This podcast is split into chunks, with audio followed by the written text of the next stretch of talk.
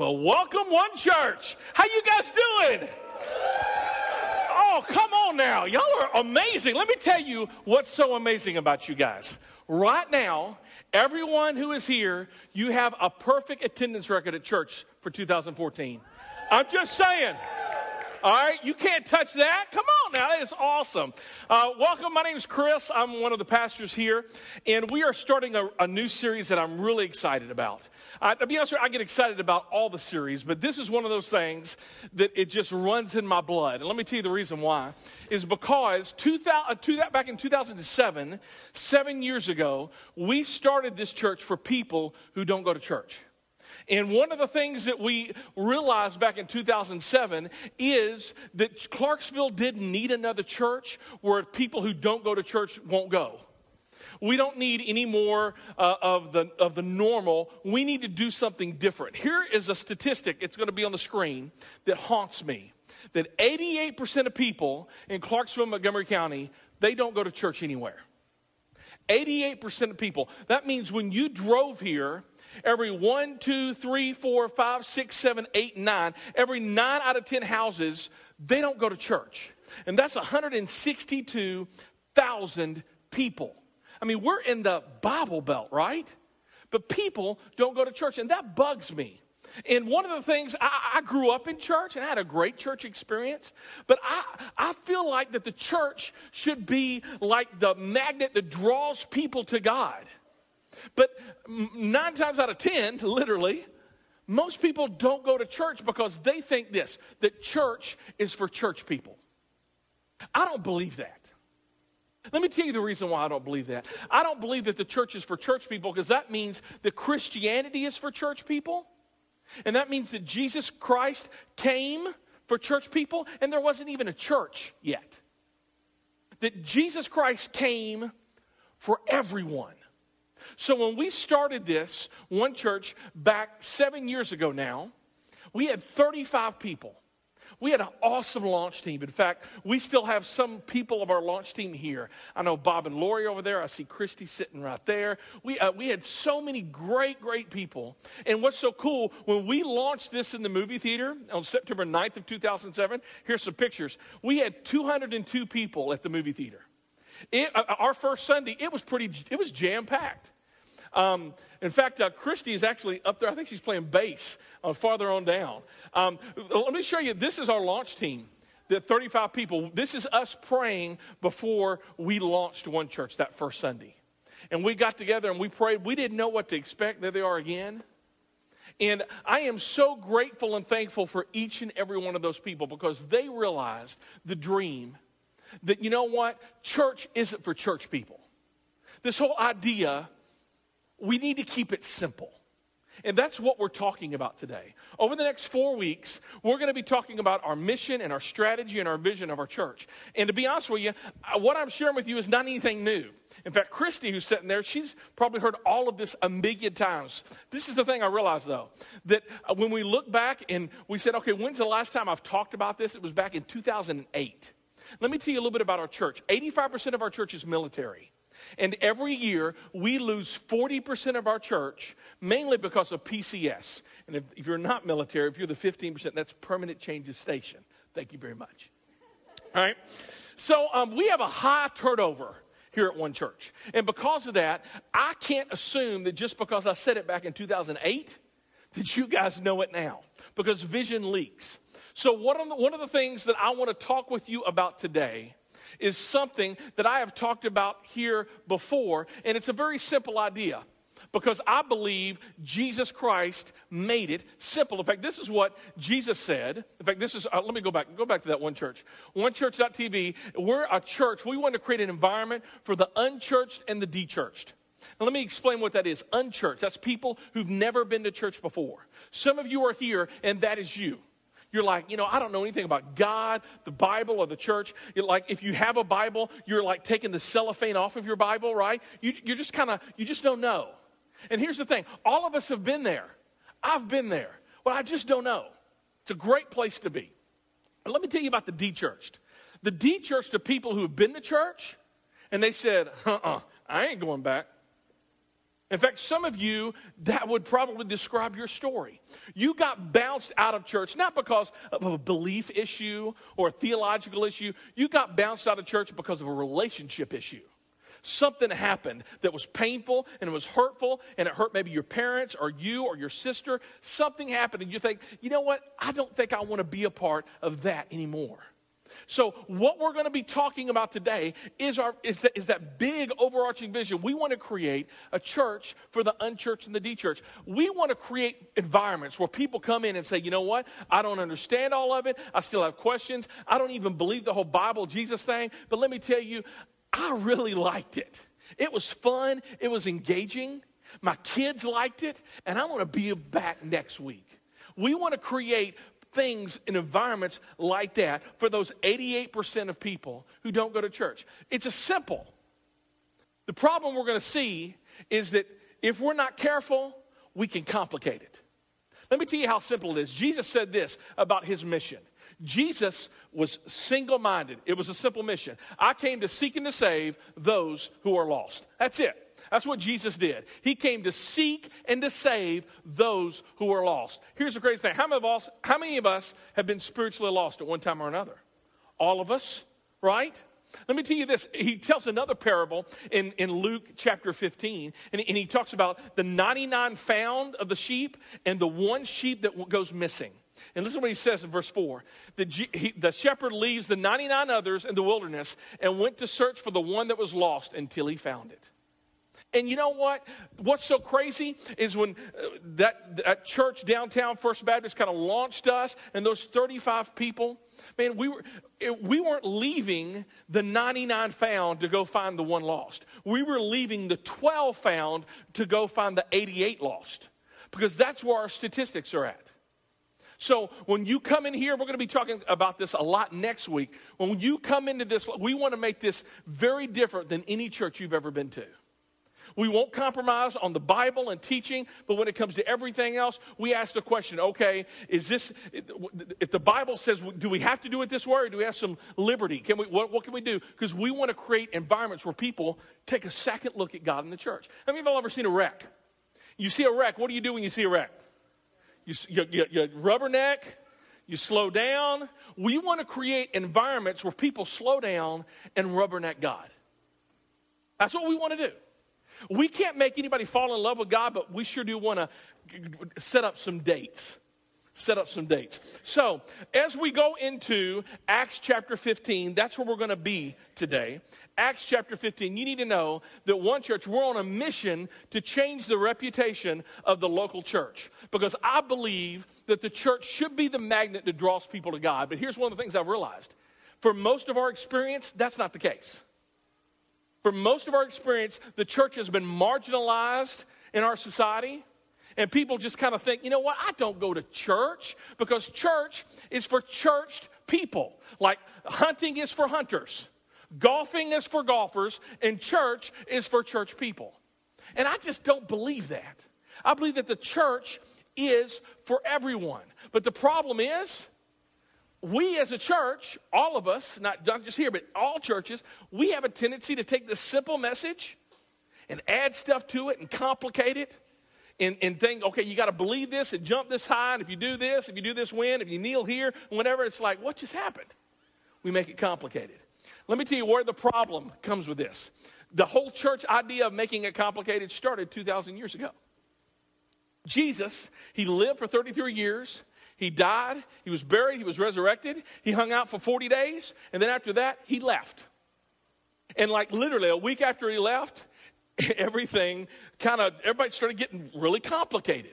This is what it says and this is kind of the, the premise of this idea is that many times the and the, the book of acts is we're going to be at. And by the way if, you, if you've not read the book of acts you really need to. If you don't know anything about jesus kind of trying to figure out how all this kind of pieces together and works out great book to read. Now, I'm saying ACTS, not the book of AXE. That would be a cool book. But ACTS, all right? And it's all about action. All right. So what happened is in Acts chapter 2, one of Jesus' friends, his disciples, Peter, preaches this great sermon, and 3,000 people come to know Jesus that one day. Isn't that cool? Now, what's so cool about this, and this is kind of the uncool about it, is all of those people were Jewish That's cool. But they started because everybody was Jewish and they became Christian. They started thinking this way that, you know what? In order to be a Christian, you must first become a Jew. What they started thinking is okay, Jews had their own belief system. They had their own book, the Old Testament. They had their own language, Hebrew. They had their own customs. They had their own meeting places. Um, they had the synagogues where kind of church happened. They would, and they would preach the gospel in the synagogue. But because they were all Jewish, it all just kind of worked out because they were all Jewish. So they started getting this idea that in order to be a Christian, first you got to become a Jew. Now, in Jerusalem, all right, that's kind of how everything happened. Now, Paul, he goes away from Jerusalem. He's kind of the Lone Ranger, and he's telling Gentiles. By the way, that's a anybody who's not a Jew is a Gentile. So if you're non Jewish, you are a Gentile. Me too. Welcome. All right. Uh, Paul's out there and he's saying, you know what? Anybody can come to faith in Christ. Anybody can believe in God through Jesus. And all these Gentiles started coming to Christ. And that kind of ticked off all the religious Jewish people because they had this preference, they had this mindset that in order to become a Christian, you must first become Jewish. So, back in the capital of Christianity, back in Jerusalem, they start having these kind of discussions and fights. Anybody ever been in a church fight? Ever seen it? That's not pretty, right? They had this idea that in order, to, you must first become Jewish before you can become a Christian. And um, they started saying, you know what, it can't be that easy. It's more than just believe. You got to do this, and you got to act this way, and you got to believe in this. And, you know, there's Ten Commandments. And then, you know, you got to do this. And, and there's all of this stuff. And they started to make it complicated. Look at what it says in Acts chapter 15, verse 1. This is complicated. Some of the men came down from Judea to Antioch and were teaching the brothers, unless you are what? Unless you are circumcised according to the custom taught by Moses, you cannot be saved. That's pretty painful, right? By the way, I know we have a lot of kids in here. Ask your parents what that means later. You're welcome, parents, all right? I'm just saying. I mean, you think about it. All, the new members class of the church were all women, right? The guys were like, I ain't down with that. Not, not doing that, right? I mean, they were totally serious that you have to had you have to have surgery before you come to know God. And we think, how idiotic is that? But they were totally serious that you had to have an operation before you can come into a relationship with God. So there's this conflict. And all the, you know, all the Jewish people say, hey, you got to first become Jewish, got to have the operation, you know, slice, dice, right? And then all everybody's like, I, I'm not going to do that. Verse 2. This brought Paul and Barnabas in sharp dispute and debate with them. Paul saying, time out, you're complicating it. It's simple, you're making it difficult. So Paul and Barnabas were appointed, along with some other believers, to go where? To Jerusalem to see the apostles and elders about this question. When they came to Jerusalem, they were welcomed by the church and the apostles and elders to whom they reported everything that God had done for them. All right, so Paul and Barnabas tell all of these cool stories of how these Gentiles have come to faith without surgery. Isn't that crazy? All right, so look at this, verse 5. Then some of the believers who belonged to the party of the Pharisees, time out this is what's so cool. Now, the people who put Jesus to death, who crucified him, they were the Pharisees. They were extremely religious people, and they put Jesus to death. Look at this. Some of the believers of the belonged to the party of the Pharisees, they started believing. I mean, how, how amazing that it's like, okay, they crucified Jesus and he wouldn't stay dead. So, like the Pharisee, one Pharisee turns to the other and says, Hey, Frank, I think we're on the wrong side of the team right? Because Jesus is now alive. That is so cool. So you have many of these Pharisees who were against Jesus now saying, hey, I'm for the dude who's back to life, right? That's the team I'm playing on. So you look at this, it's so cool. So the Pharisees start to believe, and they say this in verse 5. They say this the Gentiles must be what? They got to have an operation. And required not only have an operation, but required to obey the law of Moses. Now, let's talk a little bit about that. Moses gave 10 laws. Well, some people call them the 10. There you go. But not only that, the Jews said, okay, those 10 really aren't quite enough. So they actually created 600 more laws. For those in public school education, that's 610. right? So they're saying this you not only have to have surgery, you've got to be able to follow 610 laws. Dear Jesus. Right? So that's what the Pharisees, that was, they're, saying this, that you have to become Jewish before you can become a Christian. In other words, the Pharisees are saying this it's not that simple. Not that simple. Okay, yeah, you got to believe, but you got to do some other stuff. We, we, we can't make just it so simple because everybody will be able to come. Jesus hadn't even finished saying hello yet to everybody in heaven, and all of a sudden, church leaders in the biggest church in the world at that time saying, Whoa, whoa, time, time out. We can't make this that simple. We can't make it easy and accessible. We have to be able to put some barriers. Kind of like this ladder here. You see, on your left is an eight foot ladder, and on your right is an eight foot ladder. The difference doesn't have any rings. See, a ladder, if you're going to get to the top, what do you got to have? You got to have some steps. And the problem is, in most churches, what we've done is we've taken off the steps and we've not made it easy and accessible and simple for people to come to know God. Let me tell you how we've done it. You've got to dress a certain way. If you don't dress a certain way, then you know what? You're not quite welcome. Or you know what? Um, you've got to carry maybe a, certain Bible. It has to have this translation or this or that. Or you know what? This is how many churches do it. You know what? If, if you'll just go ahead and turn to the book of Ephesians. Somebody who's never been to church, you're like, well, what's the book of Ephesians? I got the book of the Bible right? We, we assume that everybody knows all this stuff. And preachers will get up and preach about justification and sanctification and propitiation and all the Asians, and there's nothing wrong with any of that. I went to seminary to be able to teach all of that, and even to be, let's be honest, for, for me to know about it, right? Because some of that stuff's difficult. But let me tell you, I didn't grow up knowing about that. Do you know? I, didn't come out of the room and I thought, okay, let me tell you what Trinitarianism is. It didn't happen like that way. Somebody had to put the rings down and be able to teach me and to understand. And I think so many people who are outside of this building today are thinking, you know what? 98% of Americans believe in God. And, and many of those of you ask, hey, what do you think about Jesus? you know, I like Jesus. The problem is, I, I can't get up there. You know, you, you say all this stuff and I just don't quite understand it. And gosh, you know, you, you, seem to be so spiritual when you pray, and I like how you said it, but I can't say it that great. And you, you know, you talk about these words, and I just don't know what redemption is.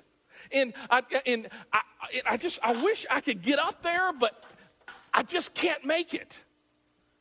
I can't do it. There's something wrong with this. But I'm telling you, this is what every church including this one if we're not careful. Every church has a tendency to move from simple to complex. Why? Because their focus is on keeping insiders instead of reaching outsiders. I said this seven years ago, and I'm going to say it today. Our focus is going to be reaching people, not keeping people. I've had great friends come to this church and leave this church because, you, you know what, it's, it's too loud.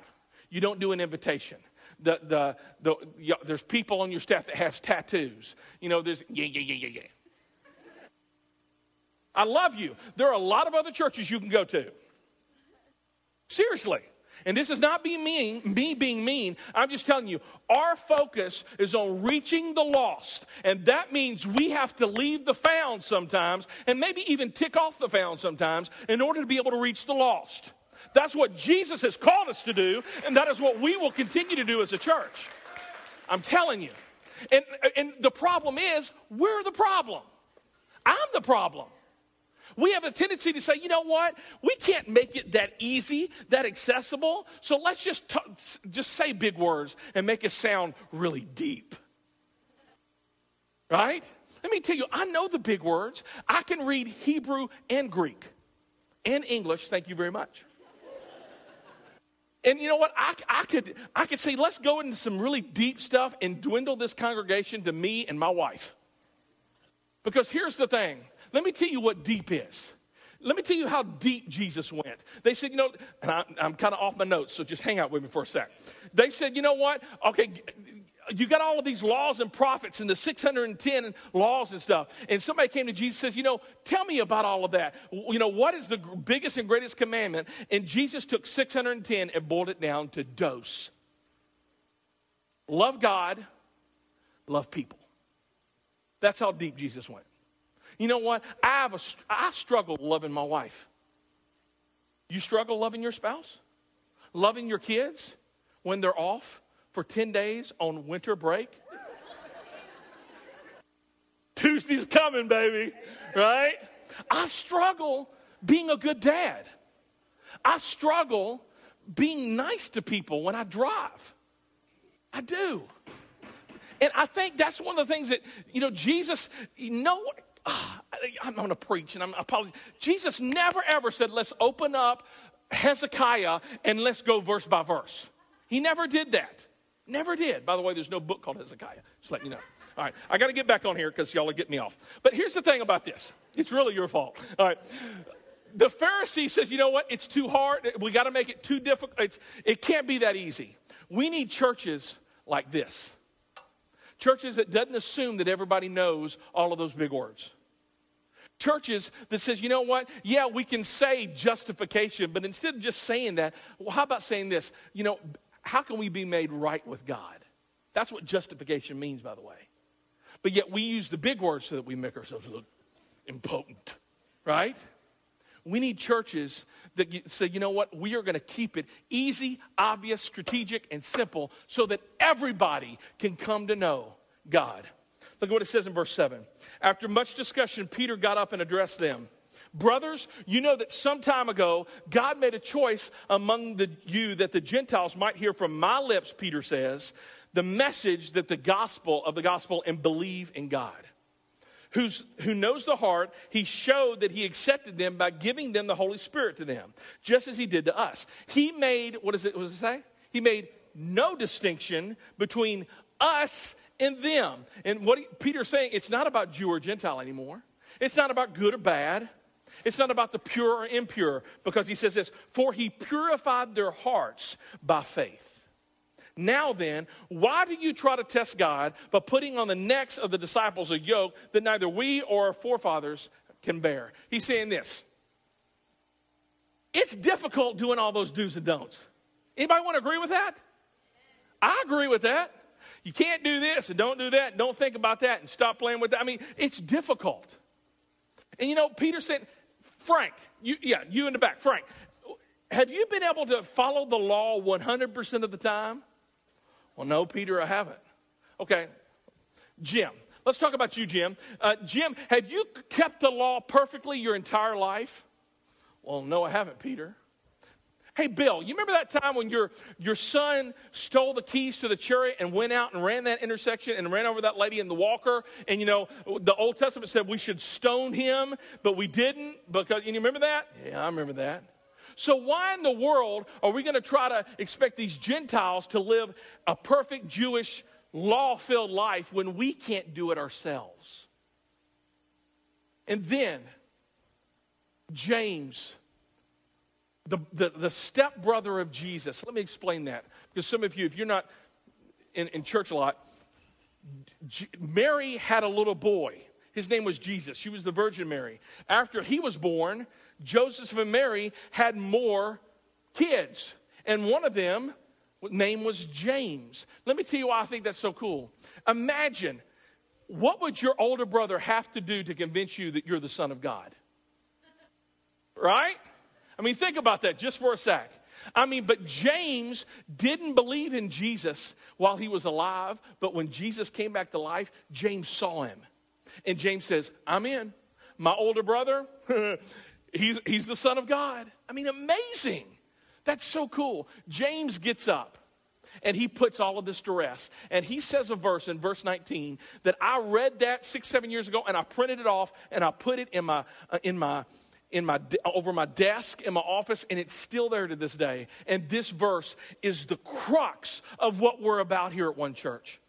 Uh, Acts chapter 15, verse 19 says this James says, It is my judgment therefore, that we should not make it difficult for the Gentiles who are turning to God.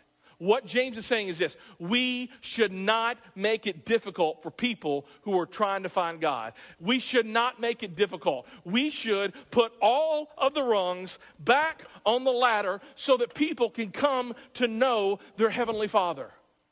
That's what, that's what James is saying here. Let's not make it difficult because Jesus made it simple.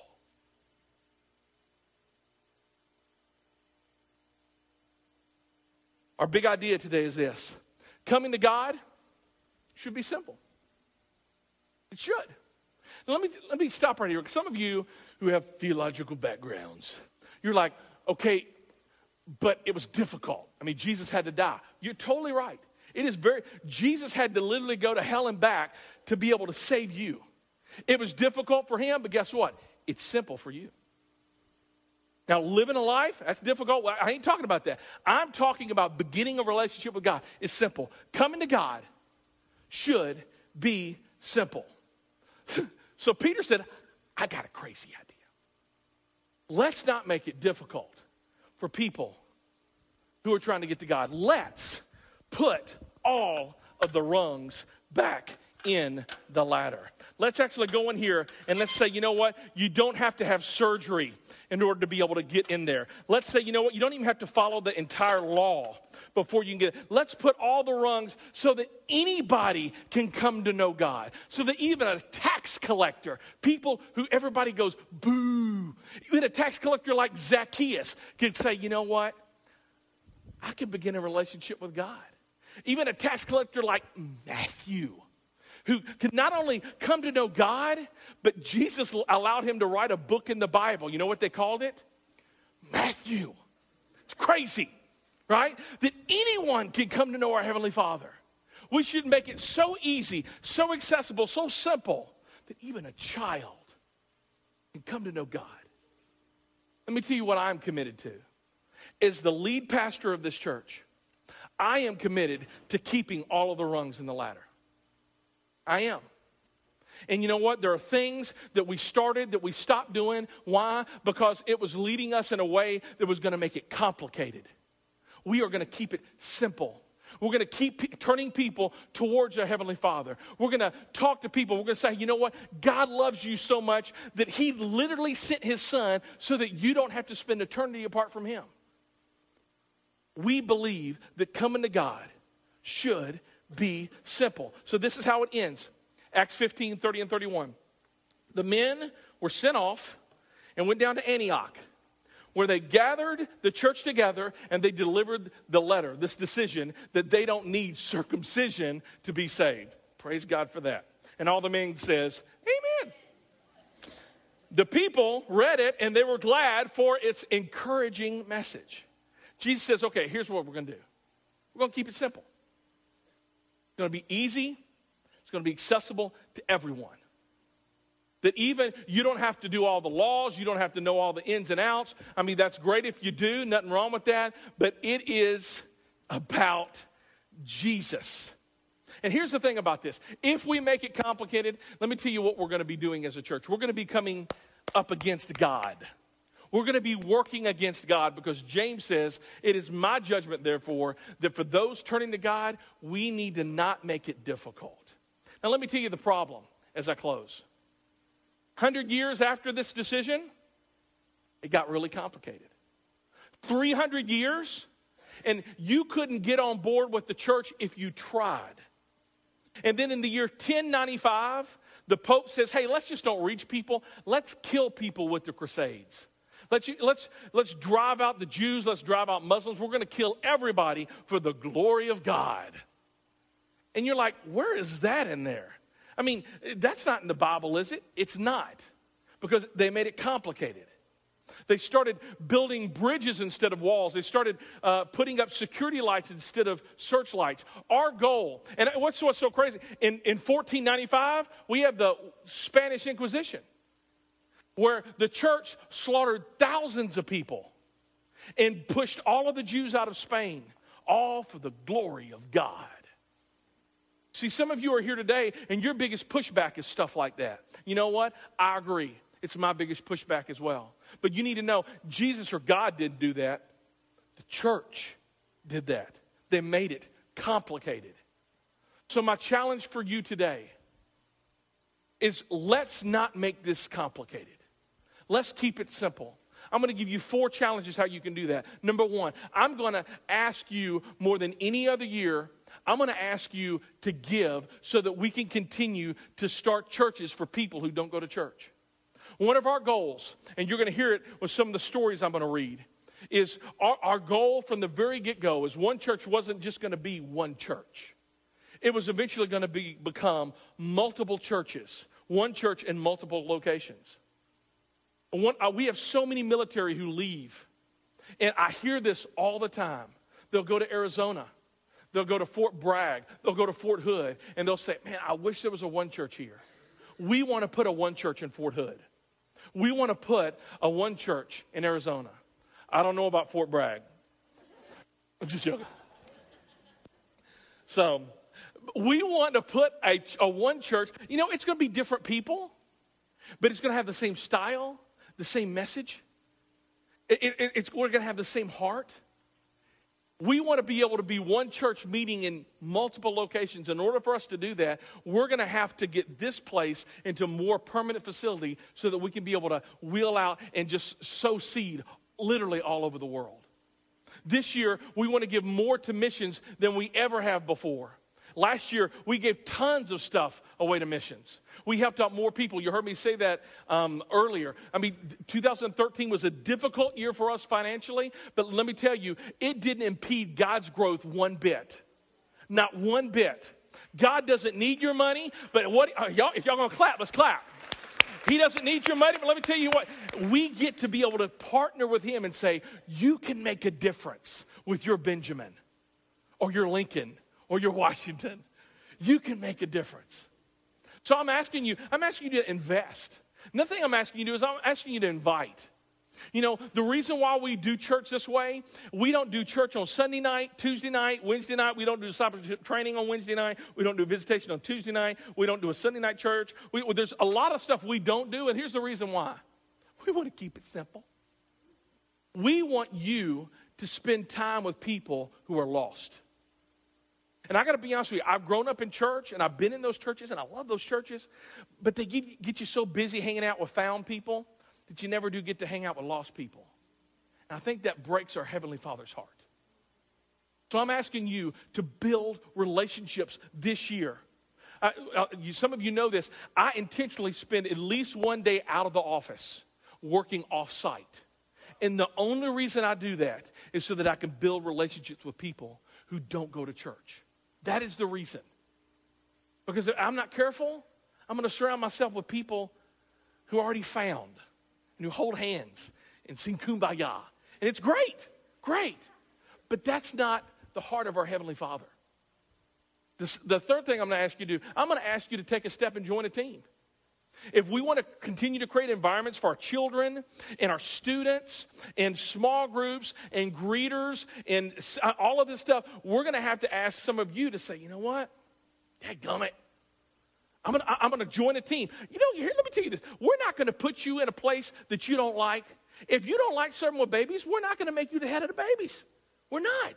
We want to find the place where you thrive, where you're passionate about and we want to push you and to make you successful.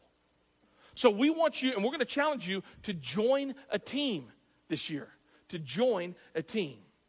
And then lastly, lastly, I want us all to be in prayer so that we can be able to see where God's going to take us. Because 88% of people in Clarksville do not go to church anywhere. And I want to change that.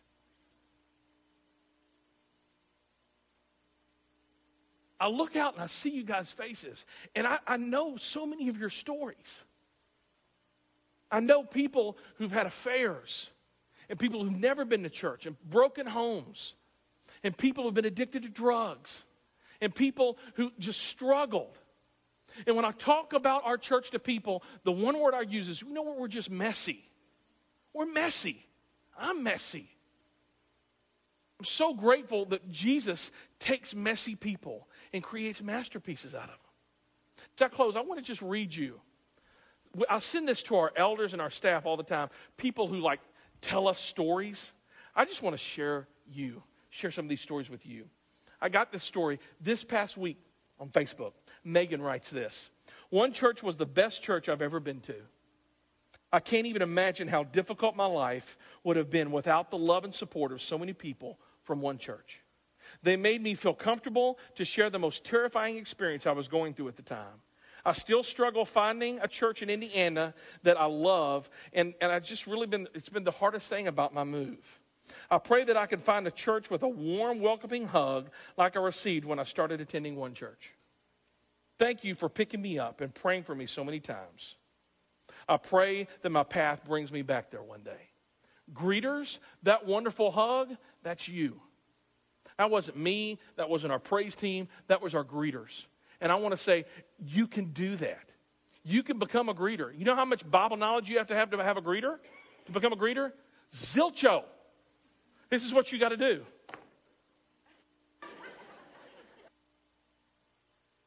But you make a difference. You made a difference in Megan's life. Keep on reading. For some of you, if you're first time guests, you fill out those first time guest forms. We send you an email. It's called a 30 second survey so that you can tell us how we're doing. This is the rest of these came from this. I loved it. I think I finally found the church where I'm not bored and actually understand everything that is taught. It was a great experience, and I'll definitely be back. What he's saying? Y'all had all the wrongs. Let me tell you, we don't, we don't get a lot of stuff right. Some of you, if you've known our church, we suck it up from time to time. Let me tell you, this person tells me, you know what? I understood it. I wasn't bored. Man, that's cool. We love the environment and all the friendly people, this person says. We are looking forward to making one church our church home. Thanks so much for having us, and we'll see you all next Sunday. Another 30 second survey. I finally found the church that believes in the th- same things that I do. It's refreshing. Another person says this one church affecting people all the way in Washington State. This person watched, okay, somebody from Washington State. Woo! All right. I love watching the services online. That was Brandy. She was, she was one of the very first people that ever showed up at one church at the movie theater. Thank you so much for the warm welcome when we came to One Church. We have loved everything about your church. We just PCSed here and we feel at home and couldn't wait to come back and have jumped in to serve. This message is so down to earth and real. We're happy to find you. I can't make this stuff up. I got more. Sit back and relax. Tasha writes this My family absolutely loved your church in all caps. We never felt uncomfortable out of place, and our children did neither. Listen to this. My 10 year old asked if we could go back before we even made it home that day. We cannot wait to spend every Sunday, Sunday with you until we PCS again. Again, children's workers, that's why you do what you do. You are not babysitting, you are teaching a child about Jesus. Praise God for you. You're making a difference. Uh, another person says, Come on. I love our children's workers. Another one says this I just wanted to send a note of thanks. My family has been looking for a place to worship, and I finally found it. Not only that, but my husband enjoys coming as well. He's been struggling with PTSD and recently went to a faith based program. Since then, God has restored his faith. I feel our family has a lot of spiritual warfare going on right now. And just to come to your services and remember what it's about on Sunday gives me peace. I thank God for one church. Keep on going. I'm so thankful God has led me to one church. Since I've been attending, I have grown so much closer to the Lord as well as my husband. He was drugged to church when he was little. How many of y'all ever had drugs? You drugged to church? You know Anyone? But it, it, so he didn't go for a very long time, but by the grace of God, I talked to him into coming to one church, and he, all caps, he loves it. cool. Um, uh, this is one person, um, uh, she's writing on Facebook, and she's talking to somebody who's kind of anti church. She writes this Hey, Amanda, you should come visit our church. I absolutely love it and wouldn't trade it in for any other church. My kids and I have been gone there for years. The best way to describe it is like a rock concert followed by a comedy show. you learn so much in such a short time, and you come out laughing almost every week. That's cool. Um, last one. This comes from a dad says, Thanks from a dad. I got this from an email. My wife and I were visiting Clarksville this past Thanksgiving with our daughter and our son in law. They were just transferred there from San Antonio, Texas to Fort Campbell. Our prayer was for them to find a new church home as soon as possible. While, we're, while we were taking a tour around town one afternoon, I picked up a flyer about Clarksville, and there was a message that you had written in there about the town and your church. I told my daughter to read it, and she thought it may be an interesting place to visit. That's an understatement. Ever since they have been going, our prayer is that they will become a vital part of the church there. They've been struggling in so many areas. My daughter and her family have been through so many struggles this past few years. Looking forward to watching the services online. You know, we can talk about the gospel and propitiation and bore everybody to death. That's not what Jesus did. He is the gospel. He is good news. And he pointed, always pointed people towards himself. So I'm asking you this year, let's all join hands and arms and together. Let's point people not to a church, but to Jesus. Because Jesus can change lives. How do I know? Dear Jesus, I thank you so much, God. Lord, these stories are the reason why we do all of this. It's the reason why so many of our volunteers get up at 5 o'clock in the morning and set up and stick around to tear down. I thank you so much, Lord. It's the reason why we give. Lord, what we do, setting all this stuff up, it's such a privilege. Doing all of this, God, pointing people to you, Jesus Christ. Lord, I pray that we will not stop. Lord, that as we move forward in the future and we talk about things we've never talked about and dream dreams that we've never dreamt about here at One Church, I pray that we would not get sidetracked and realize that it's about connecting a loving God, people. Lord, we love you. I thank you. I'm grateful. Grateful for this church. Thank you so much because all three of my children been baptized in this church. They've come to know you in this church. And I pray that thousands more will come to know you. Not so that we can say we're all that, because we're not. Because we can say Jesus is amazing. Love you. It's in Jesus' name that we